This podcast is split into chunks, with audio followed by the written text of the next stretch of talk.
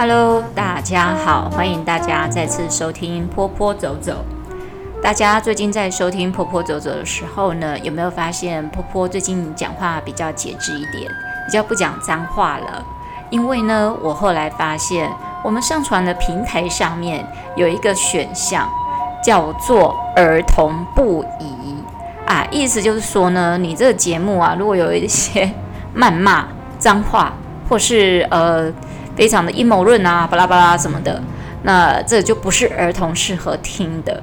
但是我担心勾选了儿童不宜之后，我的受众会变少，所以我最近在讲 podcast 的时候，就比较节制一点，少讲一些干话出来这样子。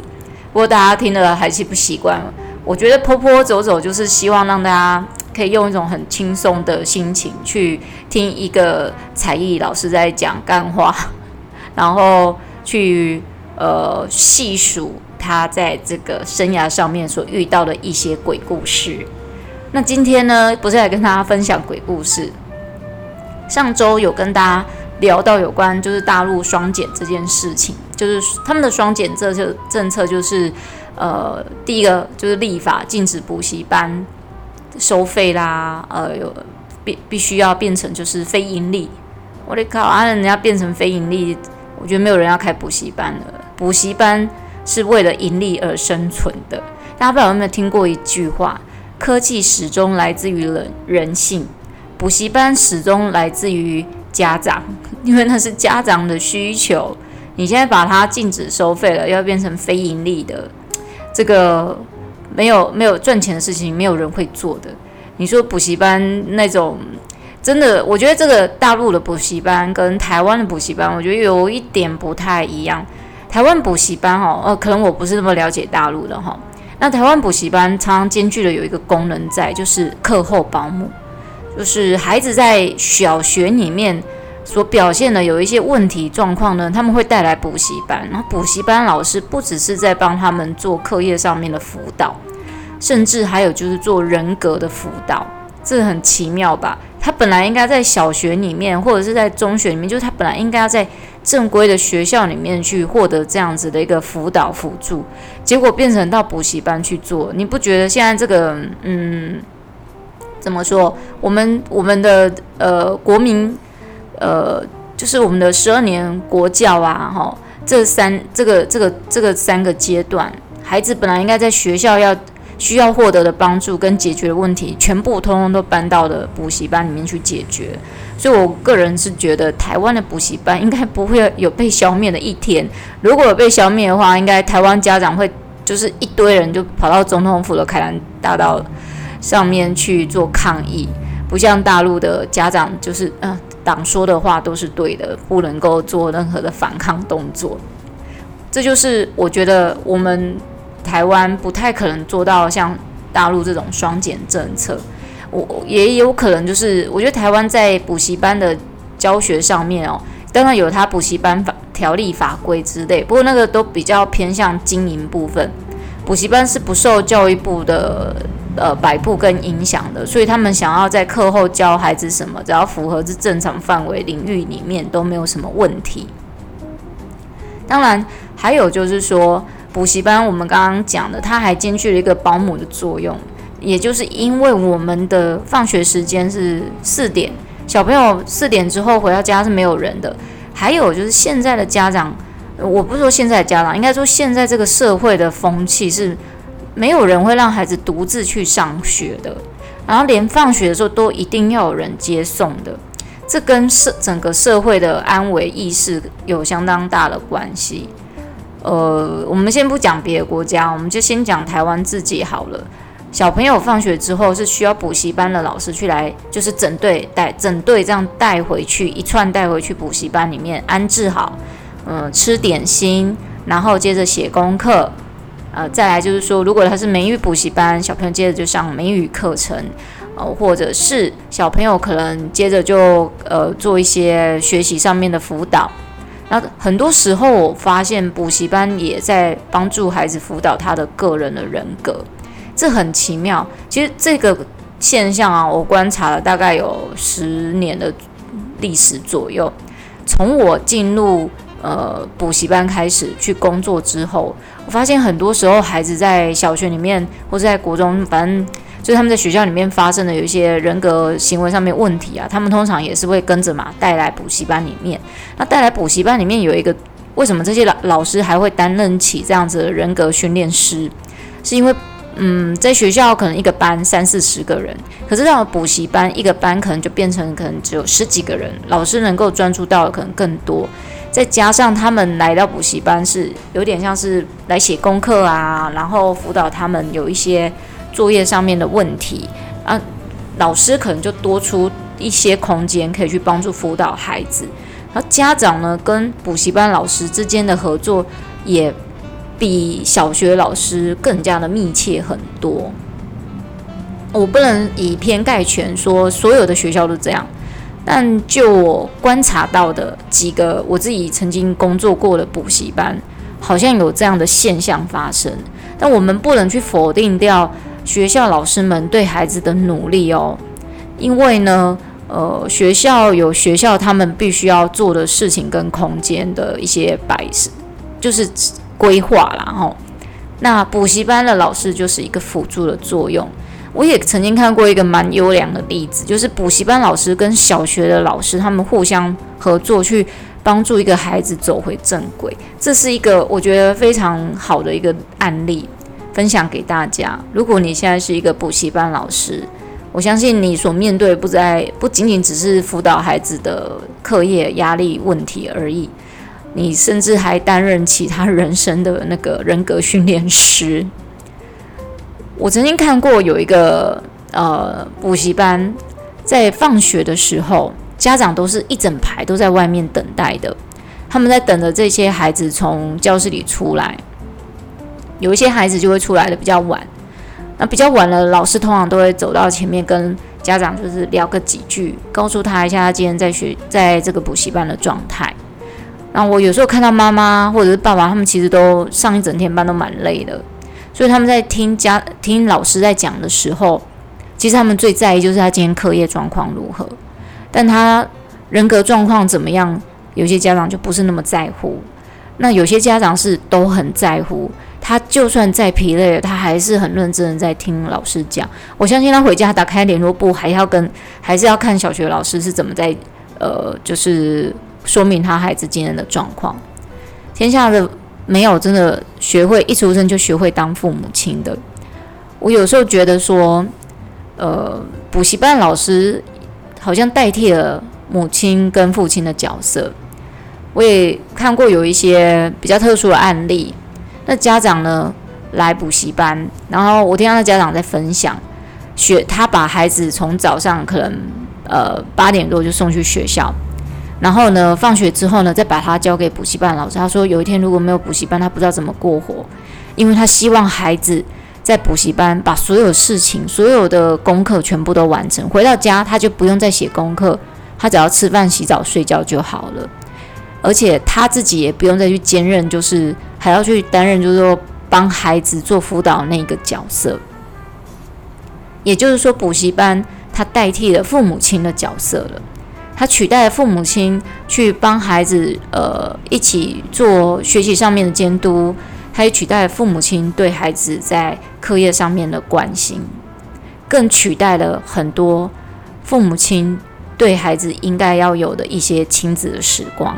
孩子一天在学校待了将近，就是呃，小朋友在学校都待几个小时，从八点到下午四点，大概将近八个小时。然后再到补习班去写功课，然后甚至晚餐也在那边吃。我有时候觉得很奇怪，我也问那个小朋友或家长过，诶，家里没有煮吗？还是妈妈下班很晚？我告诉你，那个妈妈下班很晚很晚，到没有办法弄晚餐给孩子吃的很少。妈妈就回一句：没有啊，他这边吃就好了，回家我要弄多麻烦。但我们要先知道，就是可能他工作很忙，那没有办法弄给孩子吃。我因为我没当过父母亲，所以我没有办法去体谅人家父母亲的辛劳。这样，在学校有学校帮他弄好晚餐，然后孩子写完功课回去到家里的时候，爸爸妈妈接到他的时候已经晚上大概九点了。补习班老师下班也大概九点十点了。呃，先撇开补习班老师下班时间很晚之外，你们知道补习班老师几点要上班吗？他们基本呢，像那个小学有那个小一的，十二点下课，十二点他就要到，然后一直到他晚上，就是他下班的时间。呃，早的话可能就是七八点，晚的话可能到十点有可能哦，因为有一些孩子特别难辅导。那这样子这么长一段时间，孩子大概一天有十二超过十二个小时都不在家里，他回家他所有的记忆就只有呃洗澡睡觉了而已。那我我有问过某个家长，他都是这么晚带孩子回去的，他说就睡觉啊，然后呃有没有什么亲子时光？很少诶、他们就是可能就去睡觉了，隔天又带孩子去上学，日复一日，每一天就是这样周期性的循环。我觉得很讶异，孩子到底跟家长有相处到什么？孩子从爸爸妈妈身上会获得什么？学习到什么？在这个十年的我的观察当中，这一个年代里面的孩子，他们可能跟老师相处时间比跟自己的爸爸妈妈还要长久。然后从老师那边，我指的不只是小学跟补习班，呃，就是所有教他的老师，他从老师那边获得的人生人格的训练啊，比家长还要多。本来这应该是父母亲应该要做的事情，变成都是别人代劳。这个也是我在那个十年里面观察到的一个状况。不过我有。呃，这五年来我已经没有在呃补习班里面做教学了，所以或许现在的父母亲又不太一样，再加上这个疫情的关系，所以有时候我觉得这个疫情很像是一个反扑，诶，就是说反扑回来告诉家长，呃，你应该要多陪陪孩子，即使你也有工作这一些，你应该要去，这些本来就是你的工作，而不是别人工作。我其实听过有家长说，他就是花钱请人来代劳这件事，因为他要去忙生活就已经够忙了。其实听到他讲这一点，我可以，我可以稍微理解一些呢。我们自己没有小孩，我们自己生活中都有那么多事情要烦恼了。如果你旁边还有个孩子，你要去烦恼他很多很多事情，有些人就会觉得说啊，我干脆花钱请人代劳，这样子我就可以少一件事情，我可以得一点，获得一点安宁、宁静的时间。可是对我来讲的话，我我我会觉得啦，如果说呃我自己有小孩，我可能比较不会那么希望我的孩子都是跟别人，不是说陌生人，然后跟一个没有血缘关系的人在一起，超过跟我相处的时间。我会希望这孩子是从我手里被教出来的。当然，我也听过易子而教这件事，但我如果是这样的话，可能因为身为一个老师，我也会很希望。去学习孩子正在学习的事情，即使他在学，我根本就可能看不太懂的什么三角函数之类的，我都会很愿意。这个是一个职场老师看到补习班家长的一个状况。现在的家长在疫情之后，跟孩子的相处模式可能就更加不一样了。他们学会很多，就是要陪着孩子一起去找资料，陪着孩子一起做学习。不过，在这个过程中，家长不应该去帮孩子做代劳的动作，该他去学习、去找资料的，就要留给他。这之中呢，孩子可以学到的不只是嗯呃学习尝试这件事情，他也会找到方法去解决问题。如果很多事情都是大人在代劳啊，孩子其实学不会解决问题的方法。他不会去解决问题，他就不会动脑去思考很多事情的层面度。嗯，我们再反观过来看，像大陆这件这个补习班被封杀的这件事情，在大陆有一个说辞叫做“中国鸡娃”。呃，我看到有一篇文章是来自于《天下》杂志的。那这篇文章呢，它里面有讲到什么叫做“中国鸡娃”呢？“中国鸡娃”呢，就是指。嗯，有一个人呐、啊，哈，叫刘维。他说这，呃，不是这个人叫刘维，是有一个叫做刘维的家长哈，他出来讲他怎么对待孩子的方式，就是孩子呢，呃，除了把他送到就是他们所谓的培训机构，就补习班，他也花很多时间陪孩子写作业，啊，如果遇到问题呢，他就很认真哦，这个妈妈很认真，用手机拍下题目照片啊，什么用 APP 上传啊，然后用呃线上教育平台啊，透过图片辨识功能，哇，你看这个妈妈很有方法哦，从平台图库里面找到方法，找到解答。那他的强调就是说，一定要陪着盯着孩子写作业，这样他们才有多出的时间，才能超前学习。我的妈！他要孩子多出来的时间是还要他再去超前学习，而不是让孩子有时间呃脑袋休息去做一些他喜欢的事情。像他这样子就是中国中产父母的一个缩影。那部分的父母对孩子的教育就是所谓的过度介入，这跟我们台湾以前的那个什么直升机父母有一点不太一样。呃，过度介入呢，又过度焦虑。让孩子在学学校以外呢，除了补英文、数学啊、物理、化学、巴拉巴拉等等的，很像就是在孩子的手臂里面打鸡血。就是他中国有一个文化，就是啊，切血补血，那就打鸡血到身体里面去。哎，这是一个传民间传说的事情，大家千万别做。就是因为这些超前的部署计划呢，被中国这个现在学科补习班给封杀了。哎呀，这个怎么办呢？这些爸爸妈妈没有办法带孩子去补习了，可能自己就要变成补习班的老师了。我们再回来看我们台湾这个所谓的直升机家长，台湾直升机家长大概是出现在将近快要十年十年前左右。呃，这些家长年出生年代呢，大概就是六字六字头的。为什么说六字头呢？因为我也是六字头的，所以我可以跟大家说明一下，我们那个年代在学学校学习，呃，我们都有一种就是呃迷思，就是那个时代是说孩子不要输在起跑点上。当然，这个这个已经讲很多年了。还有就是说，我们在学校遇到很多的问题，就是老师有时候会虐待学生。什么叫虐待呢？这个我们不能一竿子打翻一船人哦，不是所有的老师都是这样的。至少我上美术课的时候，美术老师是相当和蔼可亲的。但其他的老师呢？因为台湾的师资师资培训的方式，呃，应该说大部分老师以前都是从师资学院里面出来的。那有的人他是。立志这辈子就要来当老师，有的人是觉得老师是个铁饭碗，以前老师就是铁饭碗嘛，现在可能还是吧，吼。那很多老师他其实根本没有教育理念，那更没有爱心这件事，所以我们小的时候就会遭遇到很多呃奇奇特特、变变态态的老师都有。那我们因为在小的时候受过罪，所以当我们长大有了孩子了之后，我们会很怕我们的孩子遭受到我们当年所受过的那些罪行，比如说打，就是体罚这件事，打孩子的手心啊、巴拉巴拉什么这一些的。所以直升机家长有点像是他不是盘旋在孩子的周围啊，并不是怕孩子学习能力。太低或什么，那个可能都其次，然后或者是什么老师教的不好啦，跟不上，这些原因都其次。我觉得最主要原因都怕孩怕老师去虐待他自己的孩子，对自己的孩子不好。这个跟中国大陆就是呃过度介入跟过度焦虑是不一样的事情。我们的焦虑是在于怕老师会打孩子，他们的焦虑是怕孩子跟不上进度。当然我不知道。大陆还有没有那一种就是体罚体制这种事情？那体罚现在在台湾是绝对是不太可能发生的事情啊。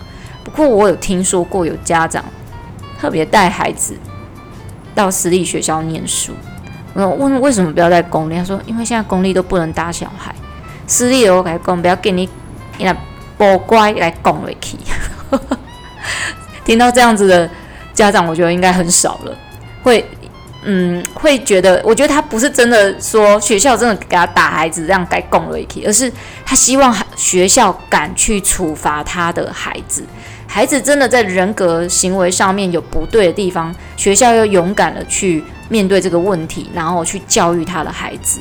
所以呢，其实台湾有很多这部分的家长，他们是害怕学校不好好的。教自己的孩子，要不然我干脆送私立好了。至少私立，我跟他讲可以怎么做，他就怎么做。可是公立的可能就不行。我们再回来讲补习班这件事情。我们虽然不可能去进补习班这件事，但在我们的社会文化里面，我们有很多不同的方式。像现在这几年来，因为我们有一些教育上面的改革，尤其在一百零八年课纲呃出来之后，一个号称要以核诶那他什么？核心素养为主的一个课纲，呃，希望孩子可以跨领域学习啦，巴拉巴拉这一些的。那让家长发现一件事情，就是哎呦，要说，我的小孩如果没有去学个什么才艺，到时候他那个去推甄的时候，反而没什么好讲的，就变成家长会觉得，哎，我应该送孩子去学个什么才艺啊？问他，哎呀，那那个孩子，你有没有什么兴趣？我送你去学一下，要不然就是家长为孩子决定，因为这跟到时候他在推甄上面，推甄就是我听我自己学生讲过。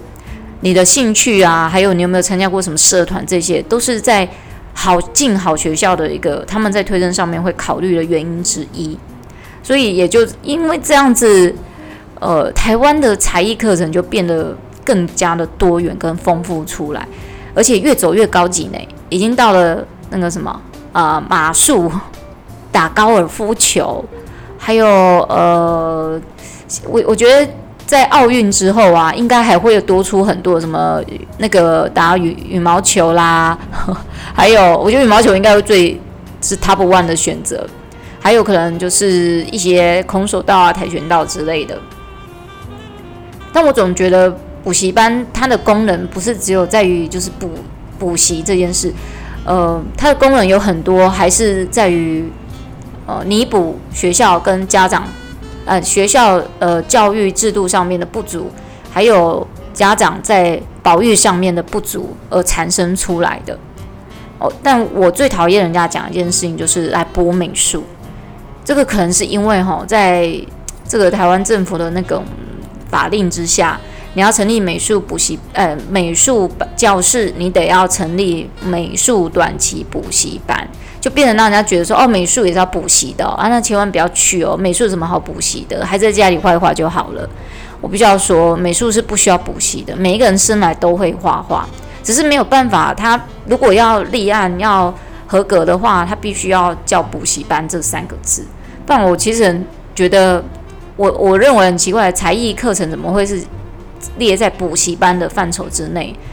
但也没办法，这是法令的规定。